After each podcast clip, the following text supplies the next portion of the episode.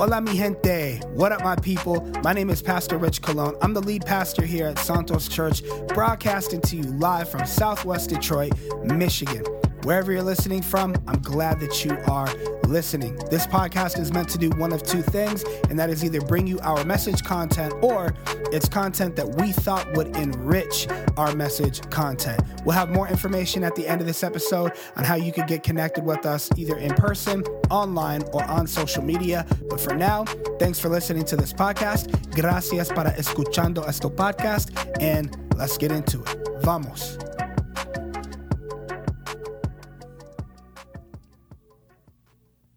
All right, cool. So today we are jumping into a brand new series. This is one that I've been really eager to chop up and start discussing because I think it's one that no matter who you are, it's it's really really relevant to you. I think it's something that we all know is really important and we talk about quite a bit, but it can also really easily start to fly under our radar and uh, you know old habits or uh, jokes or different things can take root or or form over time and then we become callous to it and we lose we lose control of it all over again. And if you haven't caught on yet what i'm talking about is words. So for the next several weeks we're going to be talking about words we're we're calling this series words create worlds. And a lot of it, we're going to be riffing off of content from, there's a spoken word artist, his name's Propaganda.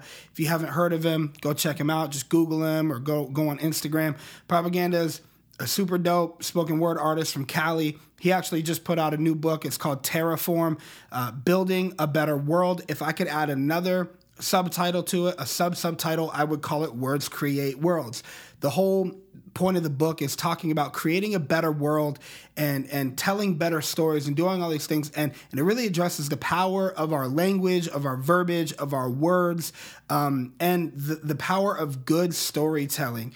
And so we're going to be jumping into that and kind of breaking that that down a little bit more as the weeks go on. But today my goal is just to kind of outline where we're going, right? Not necessarily week by week, but to just set the stage and, and lay the foundation for for what we're going to be talking about when we say words create worlds. Now, growing up, I knew a few things. Like, catch me on any day, these things were not changing to me. Number one, I knew I loved Hawaiian pizza and other people didn't. So I already knew that I was a little bit different in that way because Hawaiian pizza was the only pizza for me. Number one. Number two, I grew up in Colorado Springs, Colorado, around the time when John Elway, Shannon Sharpe, Terrell Davis, Rod Smith, Ed McCaffrey, uh, they were going at it with all these teams. They were just thugging it out, right? And we actually went back to back against the Green Bay Packers and the Atlanta Falcons. And so at that time, I also knew on top of uh, how much I believed Hawaiian pizza was the greatest pizza ever, I also knew that the Denver Broncos were the best football team to ever be on the face of planet Earth. And number three, one of these things that I just knew. I just knew it in my heart, in my soul, in my being. Number three, you never touch dad's tools several times on different occasions. I have an older brother.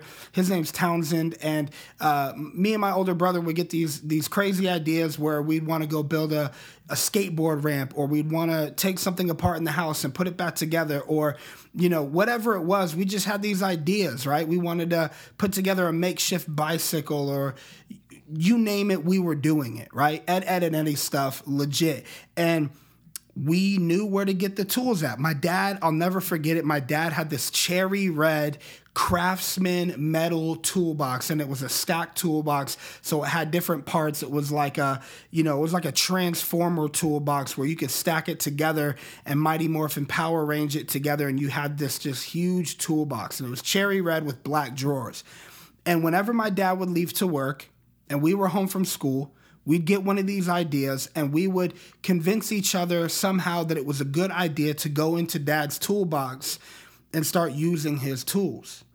Now, if you know anything about boys, young boys, you know that it would have been a miracle, right? Because it's impossible for us to return those tools in the right way at the right time every tool and piece and socket and and size and wrench and all these things accounted for it just didn't happen. Inevitably we misplaced dad's tools on several occasions.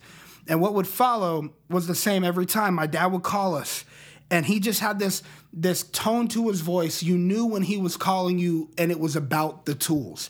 It just had a different sound to it. And if you're a, a, a son or even a daughter and you you know your parents well enough you know that voice. And so we'd hear that voice calling from the garage when dad was working on the car or something like this. And we'd go out with our heads hung and we'd be like man here it comes. And my dad would start interrogating us and grilling us on where the tools were and why did we ever think it was a good idea to take the tools and do you know how important it is that I have all of my tools and he would start to try to convey to us the importance of having the right tools at the right time for the right project. In short, what my dad was trying to tell us is that he had to have the right tools if he was going to do the jobs that he needed to do. If he was going to get his work done, he had to have his tools to work.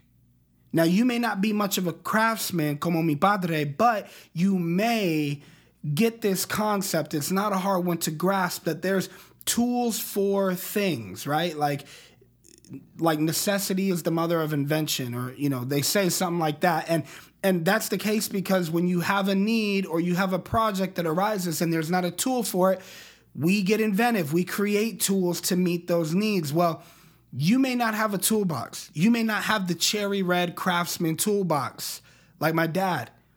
But I want to tell you today, as we talk about words create worlds, that you actually did inherit a toolbox of sorts. God, our Father, our Heavenly Father, is a craftsman, is a creative, is a builder. He's the builder of all builders, and he has a toolbox. And his toolbox doesn't look like hammers and nails and screwdrivers and sockets and wrenches and all these different things. God's toolbox is actually words. If you look all through scripture, God uses words to build things. God uses words to bring life to things. And you and I, being created in his image, have inherited the same toolbox. We've inherited this thing that we call a voice box and a tongue and vocabulary. We've been able to harness this power because God has granted us the ability to do so. And this is a toolbox that you and I, we all possess.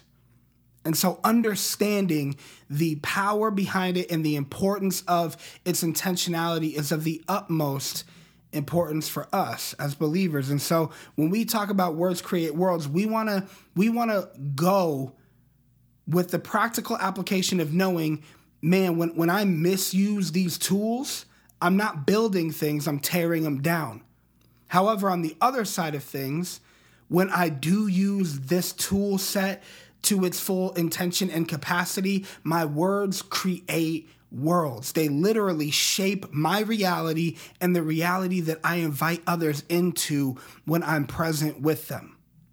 And so I want to read to you a couple of passages from scripture that show the power, the importance, and demonstrate uh, both how God uses words, but then also show us the, the, uh, standard that we are to operate at when we use words. Okay. And so if you're following along, if you're uh, listening along, if you have your Bible app, if you have a hard copy Bible, whatever it is, go to Genesis 1 1. I'm going to read you Genesis 1 1 through 11, but you're going to notice a pattern straight from the, from the beginning. And here's actually what it says In the beginning, God created the heavens and the earth. The earth was formless and empty, and darkness covered the deep waters and the Spirit of God was hovering over the surface of the waters. Then God said, Let there be light. And there was light. God saw the light was good. Then he separated the light from the darkness, and God called the light day and the darkness night. Evening passed, morning came. That was the first day. Verse 6 says, Then God said, let there be a space between the waters to separate the waters of the heavens from the waters on the earth. And that is what happened. God made this space to separate the waters of the earth from the waters of the heavens, and then he called the space sky. And evening passed and morning came, and that marked the second day. Verse 9 Then God said, Let the waters beneath the sky flow together into one place so dry ground may appear. And that is what happened. God called the dry ground land and the waters seas, and God saw that it was good. Then God said, Let the land sprout with vegetation, every sort of seed bearing plant, and trees that grow seed bearing fruit. These seeds will then produce kinds of plants and trees from which they came. And that is what happened.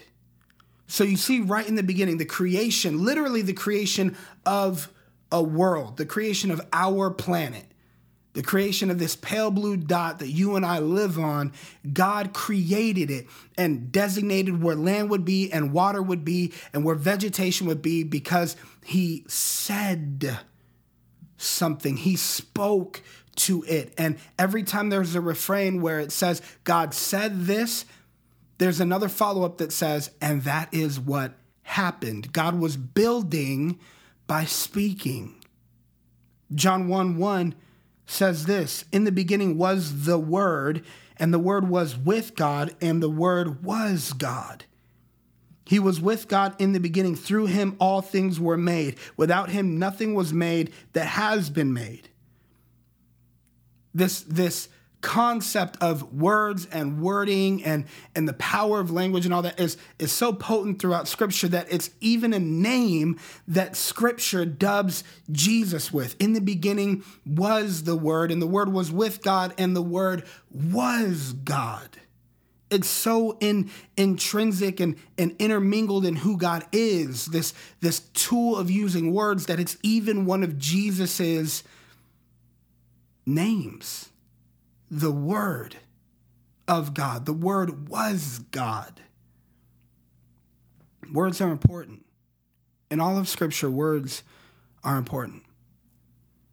Luke 6, 43 through 45 actually now highlights to us the power of words, not just in Scripture, not just how God uses words, not just how Jesus embodies the power of being the words of God Luke now points out to us the reality of the words that we choose to use.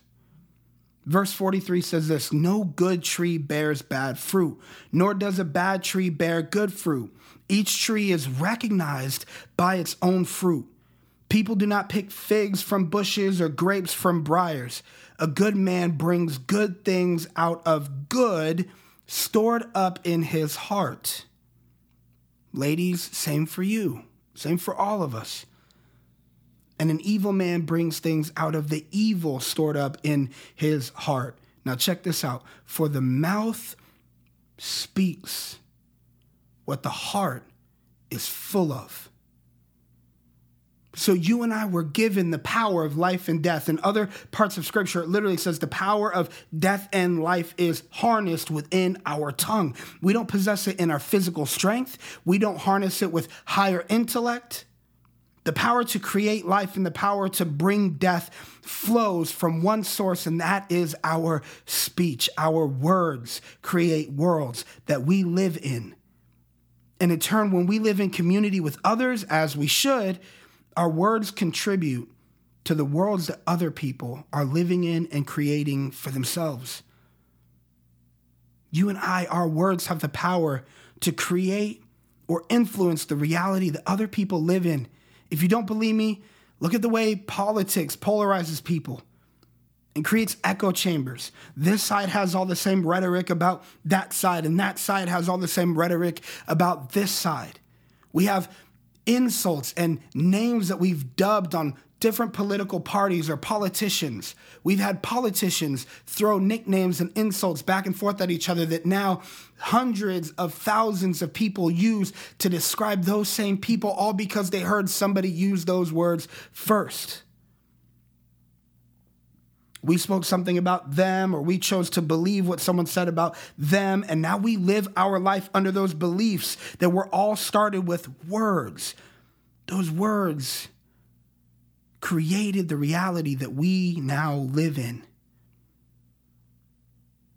If you don't think that's true in other areas, think about our conversations about music or food or movies. Think about what celebrities co sign or say about clothes or brands or how to control your money or what to spend your money on. It's called advertisement. The power of words pushes us to do things or to act in certain ways that shapes our reality. Very practically, it shapes our reality and what we think, and what we think and the things that we have in our heart is what we act out of and what we speak out of. That verse from Luke, when it talks about we, we do things out of the good or evil stored up in our heart, and then our mouth speaks from what our heart is full of. That, that is to say, this our words generate and create and build worlds that we live in and invite other people into, but our words are also a way of exposing the world that's been created inside of us. The world that we've created inside of us with our internal dialogue, with our self talk What's living in you? What's coming out of you? Your words to yourself and to others and about others and about things creates worlds. In this series, very simply, we are seeking to address some of the most common and key areas that we let our words create worlds around us. We have to understand and be challenged by the reality that our words have power. Like our, our words literally have power. God, the creator of all things, told us life and death is not in, in, in where you work, it's not in what you wear, it's not in how powerful you are, how much you hit the gym and get ripped. The power of life and death is in your speech, it's in your words. That is a great power. Those are useful tools with the right heart and the right intentionality. Useful to build up and create worlds, or misused to bring death and to tear worlds apart. It's a great power. And in the words of the mighty prophet, Uncle Ben, Spider Man's uncle. With great power comes great responsibility. You and I have great power. And it's what we use to talk. And so this week, as we're setting the foundation, for the for the next weeks to come. Over the next weeks, we're going to dive into some some specific ways that we use words and some specific ways that we can be intentional about how we talk and the verbiage that we choose to use in creating and building worlds, right? But for today, what I want to leave you with instead is a challenge. This week, I want to challenge you to begin paying special attention to your words. When somebody says something to you that you like, pay attention to how you react or underreact or overreact. Pay attention to when, when somebody says something you don't like or don't agree with, how you react, how you respond, what you say, your body language. I want to ask you, what do you find yourself talking about the most? Ask yourself what is it that you find yourself talking about the most? What do you spend the most mental energy on talking around and spending time building a world around? What is it? Here's another one. Who do you find yourself talking about the most?